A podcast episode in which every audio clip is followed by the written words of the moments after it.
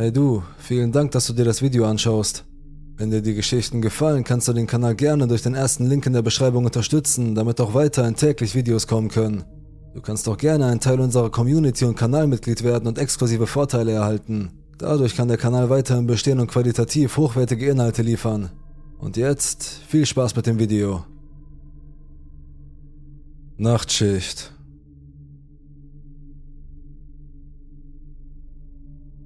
Nachdem ich die Marines verlassen hatte, wusste ich nicht, was ich mit meinem Leben anfangen sollte. Ich nahm mir eine Auszeit von der Verantwortung als Erwachsener, um mich von sechs Jahren intensiver Struktur zu erholen. Kurz darauf wurde mir klar, dass ich ohne diese Struktur nicht mehr richtig funktionieren konnte. Einfach so, als ob Facebook meine Gedanken gelesen hätte, sprach es mich mit einer Anzeige an. Die Polizeibehörde meiner Kleinstadt sucht einen Streifenbeamten in Vollzeit. Es ist das, was der Erfüllung des Dienstes für das eigene Land am nächsten kommt. Irgendwie macht das Sinn. Also diene ich stattdessen meiner Gemeinde. Ein Polizist zu sein würde mir die Struktur und Ordnung geben, die ich brauche. Ich könnte den Menschen sogar auf einer persönlicheren Ebene helfen, mehr als ich als Marine-Soldat hier getan habe. Es macht einfach Sinn. Also habe ich das alles getan. Vorstellungsgespräche, Hintergrundchecks, Drogentests und die Akademie und dann war ich drin. Mehr oder weniger. Ich war vielleicht ein Sergeant der Marines mit ein paar Medaillen, die ich in einer Box aus Eichenholz ausstellen konnte, aber jetzt bin ich nur ein Anfänger. Als solcher muss ich mit einem Field Training Officer fahren. Ich habe zwar die Akademie absolviert, aber das sind nur die Grundlagen, sozusagen das Bootcamp. Jetzt bin ich mit einem altgedienten Polizisten zusammen, der mehr als 15 Jahre im Dienst ist. Officer D, so werde ich ihn nennen, um die Privatsphäre zu wahren, wurde einfach respektiert. Er war streng, aber fair, hielt sich an die Vorschriften und schien alles über alles zu wissen. Ich hätte keinen besseren Ausbildungsoffizier finden können. Er erkannte an, was ich bis dahin im Leben geleistet hatte und respektierte mich dafür. Er behandelte mich wie einen Erwachsenen. Mehr konnte ich mir nicht wünschen. So vergingen die Monate. Wir reagierten auf Autounfälle, häusliche Anrufe, Streitigkeiten aller Art und sogar ein paar lustige Anrufe. Zum Beispiel eine Frau, die ihrem Mann eine Kelle auf den Kopf schlug, weil er sagte, ihr Chili sei schlecht. Wir arbeiteten in der Nachtschicht. Weniger chaotisch für einen Neuling, nehme ich an. Zu unseren Aufgaben gehörte es in der Nacht, die örtlichen Regierungsgebäude zu kontrollieren. Ich habe vielleicht erwähnt, dass es sich um eine kleinere Stadt handelte, aber wir hatten kürzlich ein neues Gerichtsgebäude und ein neues Gefängnis gebaut. Das alte Gerichtsgebäude wurde in eine Reihe kleinerer Büros umgewandelt, wie zum Beispiel das Straßenverkehrsamt, das Bezirksamt, das Grundbuchamt und so weiter. Das angeschlossene alte Gefängnis wurde größtenteils einfach aufgegeben. Das alte Gefängnis ist durch eine dreistöckige Brücke mit dem alten Gerichtsgebäude verbunden. Ich schätze, die Idee war, dass man im Falle einer Verurteilung zu einer Gefängnisstrafe direkt in das Gefängnis marschieren konnte. Es war eine ruhige Nacht. Also schlug Officer D vor, dass wir unsere nächtlichen Kontrollen durchführen sollten, bevor es unweigerlich unruhig wurde. Es ist etwa Mitternacht, also fahren wir zum alten Gerichtsgebäude, um loszulegen. Wir halten direkt vor dem Haupteingang und ich steige aus und nähere mich den Türen, wie ich ja schon seit Monaten getan habe. Nur ein kurzes Ziehen, um sicherzugehen, dass hier alles seine Richtigkeit hat. Aber die Tür schwingt auf. Aus dem Wagen höre ich Officer D. Scheiße. Meine eloquente Antwort lautet, warum Scheiße? Das Gerichtsgebäude, ob alt oder neu, ist das Gebiet des Sheriff's Department. Wenn es mitten in der Nacht unverschlossen aufgefunden wird, bedeutet das, dass der Sheriff aus dem Bett geholt werden muss. Und das haben wir getan. Und Sheriff Jay hat uns nicht enttäuscht. Der Mann tauchte in Pyjamas und mit einer Waffe auf. Er rief ein paar Deputies in der Gegend zu Hilfe, weil wir jetzt in dieses große, dreistöckige Gebäude gehen und alles durchsuchen mussten, um sicherzustellen, dass niemand hineingelaufen war. Gruselig ist nicht einmal ansatzweise das richtige Wort, um es zu beschreiben. Du weißt, was ich meine, wenn du schon einmal in einem Einkaufszentrum oder einer Schule warst, und zwar weit nach Geschäftsschluss. Ein Ort, an dem normalerweise viel los ist, ist so still und ruhig, dass es beunruhigend ist aber nichtsdestotrotz hatten wir einen Job zu erledigen. Also begann ich, Officer D, zwei Deputies und unser in Pyjama gekleideter Sheriff, den ersten Stock des Gebäudes zu sichern. Eine Sache, die mir auffiel, war, dass es dort diese bewegungsaktivierten Flutlichter gab, die sich nach und nach einschalten, wenn man weiter hineingeht. Abgesehen von dieser Beobachtung war es Routine. Weiter ging es in den zweiten Stock. Mehr Büros. Manche kannte ich, manche nicht. Kein Zeichen von irgendjemandem oder irgendetwas, das hier nicht hingehört. Wir haben uns an diesem Punkt mehr oder weniger aufgeteilt, um schneller voranzukommen. Es ist klar, dass Sheriff Jay am liebsten wieder schlafen würde. Ich biege um eine Ecke und sehe mich einem langen, dunklen Flur gegenüber. Keine Bürotüren in Sicht, nur eine einzige Tür am Ende mit einem Schild, das sie als Treppenhaus ausweist. Auf der rechten Seite des Flurs gab es viele große Fenster mit Blick auf den Parkplatz. Dann ging es hinauf in den dritten Stock. Ich treffe auf denselben Flur wie im Stockwerk darunter, mit Fenstern auf der linken Seite, während ich mich auf die Haupthalle zubewege. Hier befinden sich alle alten Gerichtssäle. Als ich den ersten Gerichtssaal betrat, fand ich einen einst majestätischen und würdevollen Raum vor, der auf einen überdimensionalen und ungeordneten Aktenschrank reduziert war. Aktenordner stapelten sich soweit das Auge reichte. Es war ein Traum für Hamsterer und geradezu gefährlich hindurchzugehen. Ich wollte mir die alte Brücke ansehen, aber sie war fest verschlossen. Gut. Ich durchsuche den Raum so gut ich kann und finde nichts. Also stolpere ich aus diesem lebensgroßen Spiel mit bürokratischem Jenga heraus und gehe weiter. Aber es sieht so aus, als wären die anderen Jungs bereits mit den beiden anderen Räumen fertig und warten auf mich. Wir alle stehen mit leeren Händen da und das ist das beste Szenario. Also gehen wir zurück in den ersten Stock und verlassen den Personaleingang, wobei Sheriff J die Türen hinter uns sichert. Wir versammelten uns und tauschten Geschichten darüber aus, was jeder von uns gesehen hatte. Schließlich hat man nicht jeden Tag die Gelegenheit, ein altes Gerichtsgebäude bei Nacht zu erkunden. Die Minuten vergehen und das Gebäude ist längst wieder dunkel. Die Lichter sind erloschen, weil es keine Bewegung gibt, die sie aktiviert. Bis eines anging. In der dritten Etage. Und noch eins. Und noch eins. Nacheinander, als ob jemand durch den Flur gegangen wäre, so wie ich gerade, keine 15 Minuten zuvor. Fünf Polizisten stehen still und beobachten das Geschehen, bis der gesamte Flur wieder beleuchtet war. Dann, als das letzte Licht anging, spähte eine dunkle Gestalt um den Rand des Fensters herum und dehnte sich dann aus dem Blickfeld. Einen Moment zögerten alle Anwesenden, dann stürmte Sheriff Jay zur Tür, steckte den Schlüssel ein und riss die Tür mit einem Ruck auf. Der Sheriff und seine Deputies rennen zum linken Treppenhaus, während Officer D und ich in das rechte Treppenhaus stürmen. Wir eilen in den dritten Stock und beide Gruppen bleiben am Ende der Haupthalle stehen, um sich kurz zu verständigen. Wir waren gerade in den Nebenflur hinuntergelaufen, wo diese Person, dieses Ding gerade war. Es war viel kälter als vorher. Ich blieb an der L-Kreuzung auf meiner Seite, während ein weiterer Beamter an der L-Kreuzung am gegenüberliegenden Ende blieb. Das sind dann die einzigen beiden Treppen im Gebäude. Auch keine Aufzüge, also haben wir diese Person in die Enge getrieben. Sheriff J, Officer D und der andere Deputy fangen wieder an, die Gerichtszelle akribisch zu räumen. Ich blieb an meiner Kreuzung stehen und schaute ständig zwischen dem jüngeren Deputy mir gegenüber und dem Flur hin und her, der bereits wieder dunkel geworden war. Es waren angespannte 20 Minuten, die sich wie Tage anfühlten. Aber die drei älteren Polizisten kamen aus dem letzten Gerichtssaal und sahen verwirrt aus. Sheriff J, der nun mehr als wach aussah, gab uns das Zeichen zum Aufbruch. Wir verließen das Gebäude wieder und schlossen es hinter uns ab. Es wurde nicht mehr viel geredet wie zuvor. Aber jeder von uns warf einen letzten, langen Blick auf den Flur, bevor wir gingen.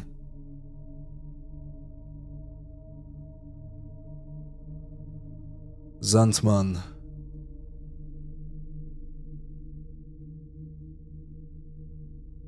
Es war ein zufälliger Donnerstagabend Ende September in meinem zweiten Studienjahr.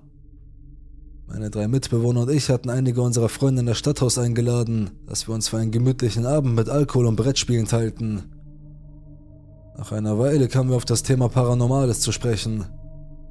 In dem Haus, in dem ich aufgewachsen bin und das meine Eltern immer noch bewohnten, spukte es, also erzählte ich von einigen verrückten Dingen, die wir in meiner Kindheit erlebt hatten. Andere begannen verrückte Dinge zu erzählen, die sie im Internet gelesen oder selbst erlebt hatten und so weiter. Es war eine dieser halb betrunkenen, lustigen Unterhaltungen, die man mit Anfang 20 führt und die niemand wirklich ernst nimmt. Es gab eine Person, die kein Wort mehr gesagt hatte, seit das Thema des Paranormalen zur Sprache gekommen war. Die Freundin meines Mitbewohners Jay, Becker, saß in der Ecke der Couch und hatte einen Ausdruck echter Angst im Gesicht.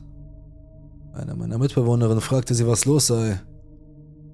Ich spreche nicht gerne über diese Dinge, antwortete sie. Wir fragten sie nach dem Grund. Zunächst zögerte sie, darüber zu sprechen, aber nach einigem Drängen gab sie nach. Das hier ist ihre Geschichte. Als Becca zehn Jahre alt war, trennten sich ihre Eltern und ihre Mutter, zog mit ihr, ihrem Bruder und ihrer jüngeren Schwester in ein altes Haus, in dem früher ein älteres Ehepaar gewohnt hatte, das vor kurzem verstorben war.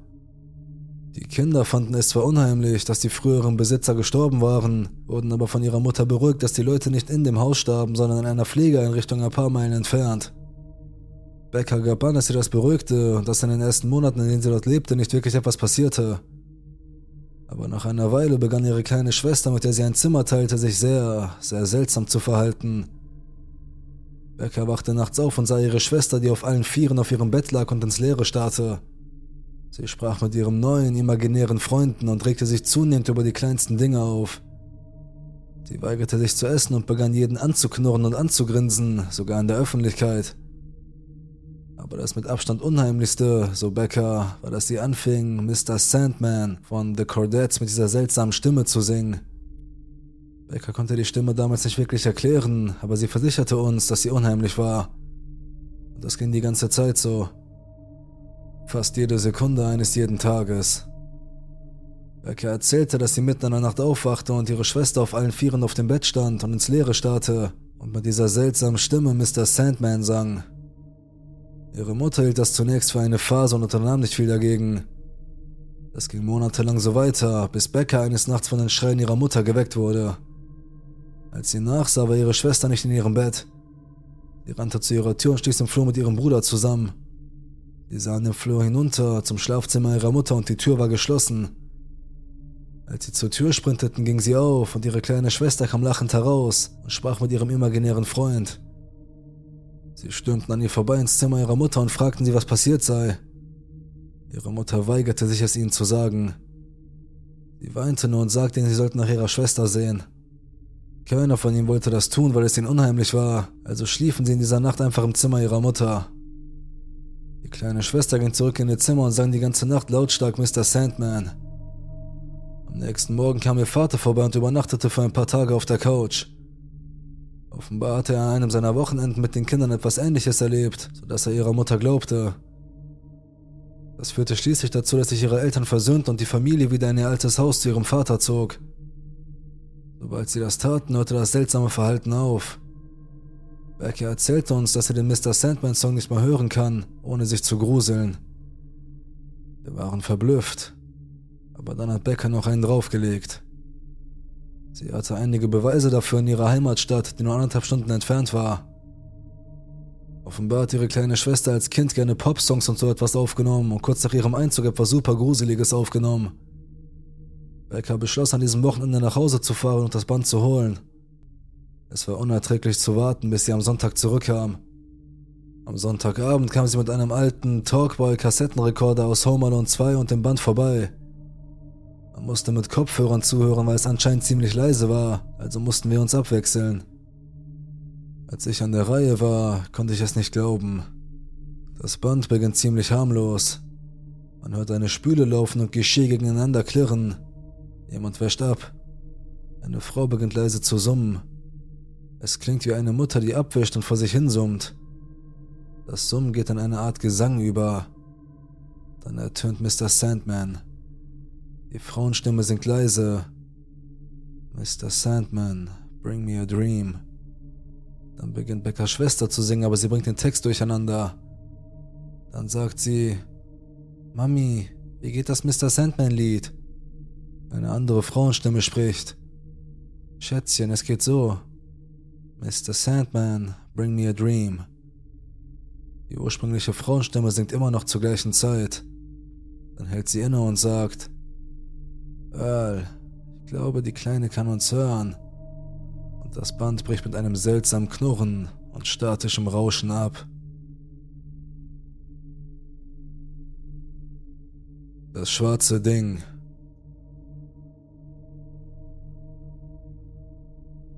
Diese Geschichte hier ist mir letzte Nacht passiert. Vor April dieses Jahres habe ich bei meiner Arbeit eine Schattenperson gesehen, die mich in meinem Büro beobachtet hat. Ich habe es als Müdigkeit abgetan, weil ich mich um ein Neugeborenes kümmerte. Dann fing ich an, die Schattenperson in meinen Träumen zu sehen, mit hellen, weißen Augen, die langsam auf mich zukam. Ich wachte auf und meine Frau starrte mich an und fragte, ob es mir gut ginge. Ich bin ein Skeptiker des Übernatürlichen und ein katholischer Mann, also schob ich es auf den Schlafmangel. Dann zogen meine Frau und ich im April in ein neues Haus und seltsame Dinge begannen zu geschehen. Wir waren mit unserem Kind hier und in der ersten Nacht, in der wir hier schliefen, fing unsere Türkamera etwas auf, von dem meine Frau dachte, dass es ein Geist war, der vom Hinterhof zur Tür hereinkam. Sie weckte mich auf, um es mir zu zeigen, und damals habe ich es als Spinnennetz abgetan, obwohl es nicht die Sekunde erklärt, in der es auftaucht und wieder verschwindet. Etwa einen Monat später schlief meine Frau im Wohnzimmer, während ich in unserem Schlafzimmer schlief, da ich mich in dieser Nacht um das Baby kümmern musste. Während sie unten schlief, hörte sie, wie unsere Katzen wie verrückt durch die Gegend rannten und als sie aufwachte, sah sie eine helle Kugel mit Beinen, die mit den Katzen um sie herumlief. Meine Frau schrie, es solle weggehen und die Katzen hörten auf zu laufen und legten sich neben sie, während der vermeintliche Geist verschwand. Ich wachte auf und schrieb ihr eine SMS, ob es ihr gut ginge, da ich sie schreien hörte. Sie kam nach oben, machte große Augen und erklärte mir alles. Ein Monat vergeht und der nächste Vorfall passiert. Mein bester Freund, seine Frau und ihr einjähriges Kind übernachteten in unserem Wohnzimmer, da sie für eine Woche zu Besuch waren. Da ihre Ferienwohnung noch nicht fertig war, blieben sie die Nacht über bei uns. Mitten in der Nacht wurde die Frau meines besten Freundes wach, weil ihr Kind Geräusche machte. Als sie nachschaute, sah sie ihr Kind in seinem Laufstall stehen und sie sah auch ihr Kind oben auf dem Kratzbaum, das sie ansah. Sie legte das Kind wieder in den Laufstall und schaute auf den Kratzbaum, um zu sehen, dass das Kind in gebückter Haltung stand und sie mit gesenktem Kopf beobachtete. Sie ignorierte es und ging zurück ins Bett. Am Morgen fragte sie uns, ob wir jemals etwas Ungewöhnliches gesehen hätten, und da erwähnten wir, was bisher geschehen war. Im August wurden die Dinge bei uns zu Hause schnell interessant. Wir arbeiten beide in gemischten Arbeitszeiten und während ich von zu Hause aus arbeitete, hörte ich meine Frau aus dem Badezimmer reden und mir wurde klar, dass sie im Büro und nicht zu Hause war. Ich schnappte mir meine Pistole aus der Kommode und betrat das Badezimmer, aus dem die Stimme kam. Ich zielte mit meiner Waffe und stürmte ins Bad, um schnell hinüberzugehen, nur um zu sehen, wie die Schranktür meiner Frau zuschlug. Ich schrie. Wer immer hier ist, kommt mit erhobenen Händen heraus. Keine Reaktion, nur Gemurmel, das aus dem Schrank kam. Ich hielt meine Waffe auf die Schranktür gerichtet, während ich näher kam. Das Grummeln hörte auf und das Licht im Schrank ging an. Ich stand immer noch mit gezogener Waffe da und öffnete die Tür, aber es war nichts zu sehen. Nicht einmal die Katzen waren da drin. Ich seufzte und dachte, ich sei einfach nur müde und hätte irgendwas gesehen, weil ich mit unserem Kleinkind die Nacht auf war. Ich rief meine Frau an und sie sagte, ich sei vielleicht nur müde, aber sie habe auch Angst. In dieser Nacht wurde ich von etwas begrüßt, das wir als Mimik bezeichneten, wie unsere spirituelleren Freunde es nennen. Ein Nachahmer. Eine Frau ging mitten in der Nacht von unserem Bett nach unten, weil ich schnarchte, und während sie auf der Couch schlief, wachte unser Baby auf und brauchte seinen Schnuller. Als ich aufwachte, bemerkte ich, dass meine Frau nicht mehr da war, sondern mit verschränkten Armen und einem genervten Blick an der Tür stand. Ich fragte sie, was ist los? Warum bist du sauer? Das, was ich für sie hielt, ging aus dem Zimmer in den Flur. Ich stand auf, um mir zu folgen, sah sie aber weder an der Kinderzimmertür noch die Treppe hinuntergehen. Ich rannte zur Treppe und sah sie nur auf der Couch, in Decken eingewickelt. Sie hat sich nicht einmal gerührt. Ich ging zurück nach oben, um unser Baby zu beruhigen, und als es wieder schlief, ging ich zurück zu meiner Frau. Ich weckte sie und fragte sie, warum sie wütend sei, und sie sah mich verwirrt an. Sie sagte, sie war nie oben gewesen und habe unser Kind nicht gehört. Ich erklärte ihr, was ich gesehen hatte, und unsere Gesichter wurden beide weiß. Ich bin sehr skeptisch und ein katholischer Mann, aber das machte mir tatsächlich Angst. Dann recherchierten wir über dieses Wesen und fragten unsere Freunde und man kam zu dem Schluss, dass es ein Nachahmer war und wir es ignorieren sollten, damit es verschwindet. Seit August haben wir also aufgehört darüber zu reden und alles ignoriert. Wir hatten es bis letzte Nacht so gut wie vergessen. Ich hatte intensive Albträume von einem schwarzen Wesen mit einem gleichseitigen, dreieckigen Gesicht, dessen Spitze nach unten zeigte, sodass es ein auf dem Kopf stehendes Dreieck war. Die Seiten des Dreiecks zogen sich zusammen wie die Hälfte eines Kuchens mit schwarzen, glänzenden Augen, in denen ich mein Gesicht sehen konnte. Mattschwarze Gesichtshaut aus Leder. Es war ein Zoll von meinem Gesicht nach den drei Albträumen, die letzte Nacht aufgetreten sind, und ich bin über alle Maßen erschrocken. Bitte, gebt mir alle Ratschläge oder Informationen. Ich will diesen Albtraum einfach nur noch loswerden.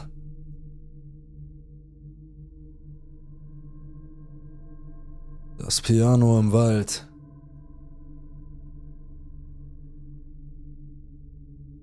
Ich habe mein ganzes Erwachsenenleben in den Wäldern des pazifischen Nordwestens gearbeitet. Insgesamt über 15 Jahre, davon etwa sieben Jahre für den Parkservice im Olympic National Park.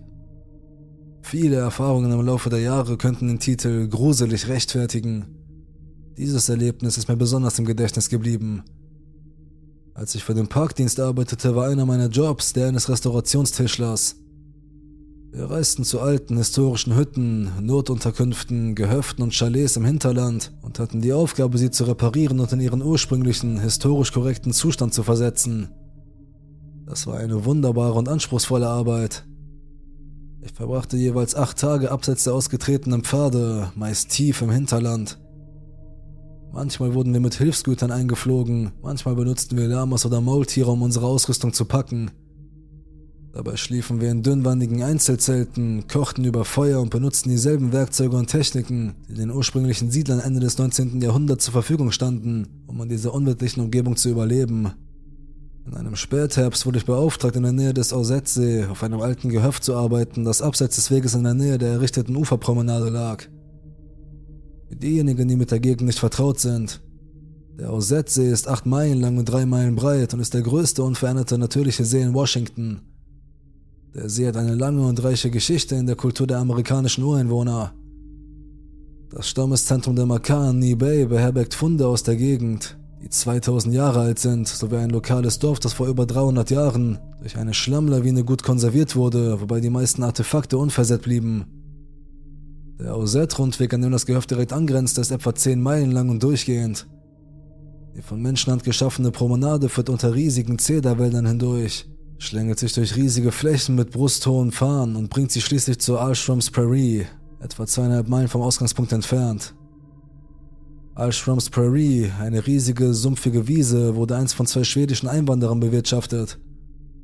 Die errichteten auf dem 150 Hektar großen Moor eine kleine Hütte und einige Nebengebäude. Mit Rindern, Schafen, Gemüsegärten und ein wenig schwedischem Einfallsreichtum schafften sie es, sich hier über 50 Jahre lang ein Leben aufzubauen. Mit der Zeit beschloss der Wald, sich das, was ihm einst gehörte, zurückzuholen. Der seit Jahrzehnten verlassene Bauernhof war kaum wiederzuerkennen. Unsere Aufgabe bestand darin, den eindringenden Wald zurückzudrängen, neue Fenster an die Haupthütte einzubauen, einen neuen Ofen zu installieren, frische Farbe aufzutragen und Teile der halb verfallenen Scheune zu reparieren. Das Endziel ist, dass irgendwann in der Zukunft Führungen stattfinden können. Etwa drei Wochen lang wohnten wir im Ozet Bankhaus, während wir bei Alstroms arbeiteten. Das war ein guter Dienst für uns. Wir schliefen nicht im Regen, unsere Betten waren warm, unsere Wanderung war kurz und das Gelände nicht schwierig und wir hatten sogar Fernsehen. Die Unterkunft befand sich in der Nähe des Highways und der Ranger-Station. Wir wanderten jeden Tag die 5-Meilen-Schleife und brachten Bretter, Werkzeug, Farbe und alles, was wir sonst noch brauchten, auf dem Rücken mit. Es waren volle 10-Stunden-Tage, an denen wir in der Regel um 7 Uhr mit der Morgenwanderung begannen und gegen 17 Uhr die abendliche Rückwanderung zur Unterkunft antraten. Im Herbst arbeiteten wir einmal zu viert an diesem Projekt, aber zum Zeitpunkt dieses Ereignisses waren nur noch zwei von uns übrig. Die meiste harte Arbeit war erledigt. Wir mussten noch ein paar letzte Bretter in die Prärie wandern, um einen Teil des Holzschuppens fertigzustellen, bevor wir die Arbeit als erledigt betrachten konnten.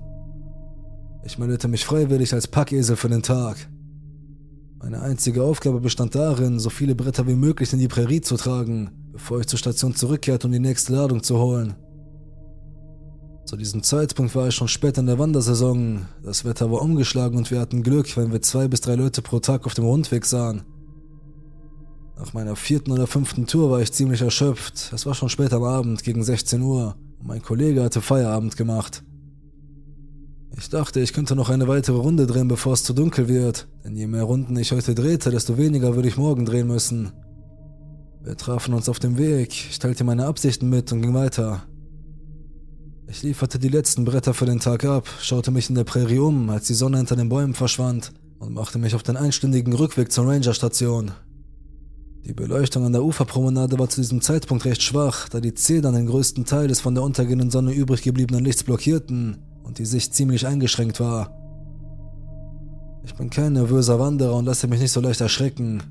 Ich bin schon wochenlang allein im Hinterland gewandert, wurde von Pumas verfolgt, von Kodiakbären in Alaska bedrängt und bin im Laufe der Jahre sogar ein paar verrückten Hinterwäldlern begegnet.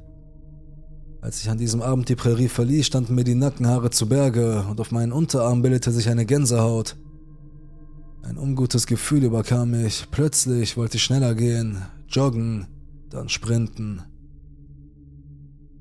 Ich tat es nicht, stattdessen redete ich mir ein, dass ich vor dem Schlafengehen zu viele Fantasy-Romane gelesen hatte. Ich lief noch etwa 15 Minuten, bis ich etwas Schwaches hörte. Etwas, das wie Musik klang. Unmöglich, sagte ich mir. Ich bin der Einzige draußen immer noch mindestens zwei Meilen von der Zivilisation entfernt. Wobei diese Zivilisation in Wirklichkeit wahrscheinlich die einzige andere Seele da draußen ist, mein Kollege. Doch tatsächlich hörte ich Musik, genauer gesagt ein Klavier. Am Anfang war sie so leise, dass ich stehen blieb und versuchen musste, sie zu hören, weil die Schritte auf der Holzpromenade zu laut waren. Jedes Mal, wenn ich innehielt, um sie zu hören, wurde sie unverkennbar, sie wurde lauter. Ich stand da, die Sonne war nun vollständig hinter dem Horizont verborgen und es herrschte absolute Stille, abgesehen von diesem Klavier. Es war, als ob alles von einer Art Nebel der Leere niedergedrückt würde. Ich habe diese tote Zeit in den Wäldern schon öfter erlebt, an bestimmten Orten, aber das hier war irgendwie anders, einzigartig. Ich versuchte mich auf die Tasten zu konzentrieren, aber ich konnte die Komposition nicht erkennen.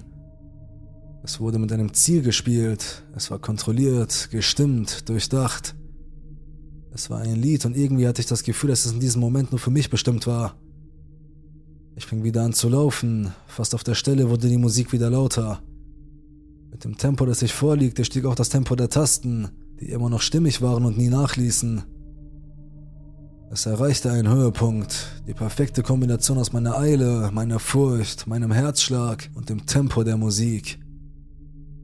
Dann hörte das Klavier so schnell auf, wie es gekommen war, und rauschte im Bruchteil eines Augenblicks davon. Es hörte nicht auf, es verschwand nicht in der Versenkung, es war einfach weg. Plötzlich wurde alles, was fehlte, wie von einem Windstoß weggefegt. Die Stille war weg, die Düsternis, die Stagnation und die Schwere von allem war aufgehoben. Mein nächster Schritt auf der Strandpromenade war wieder in der Realität. Der Abend war genauso lichtlos wie zuvor, aber es fühlte sich an, als ob dem Wald irgendwie wieder Leben eingehaucht worden war. Es schien wieder normal zu sein.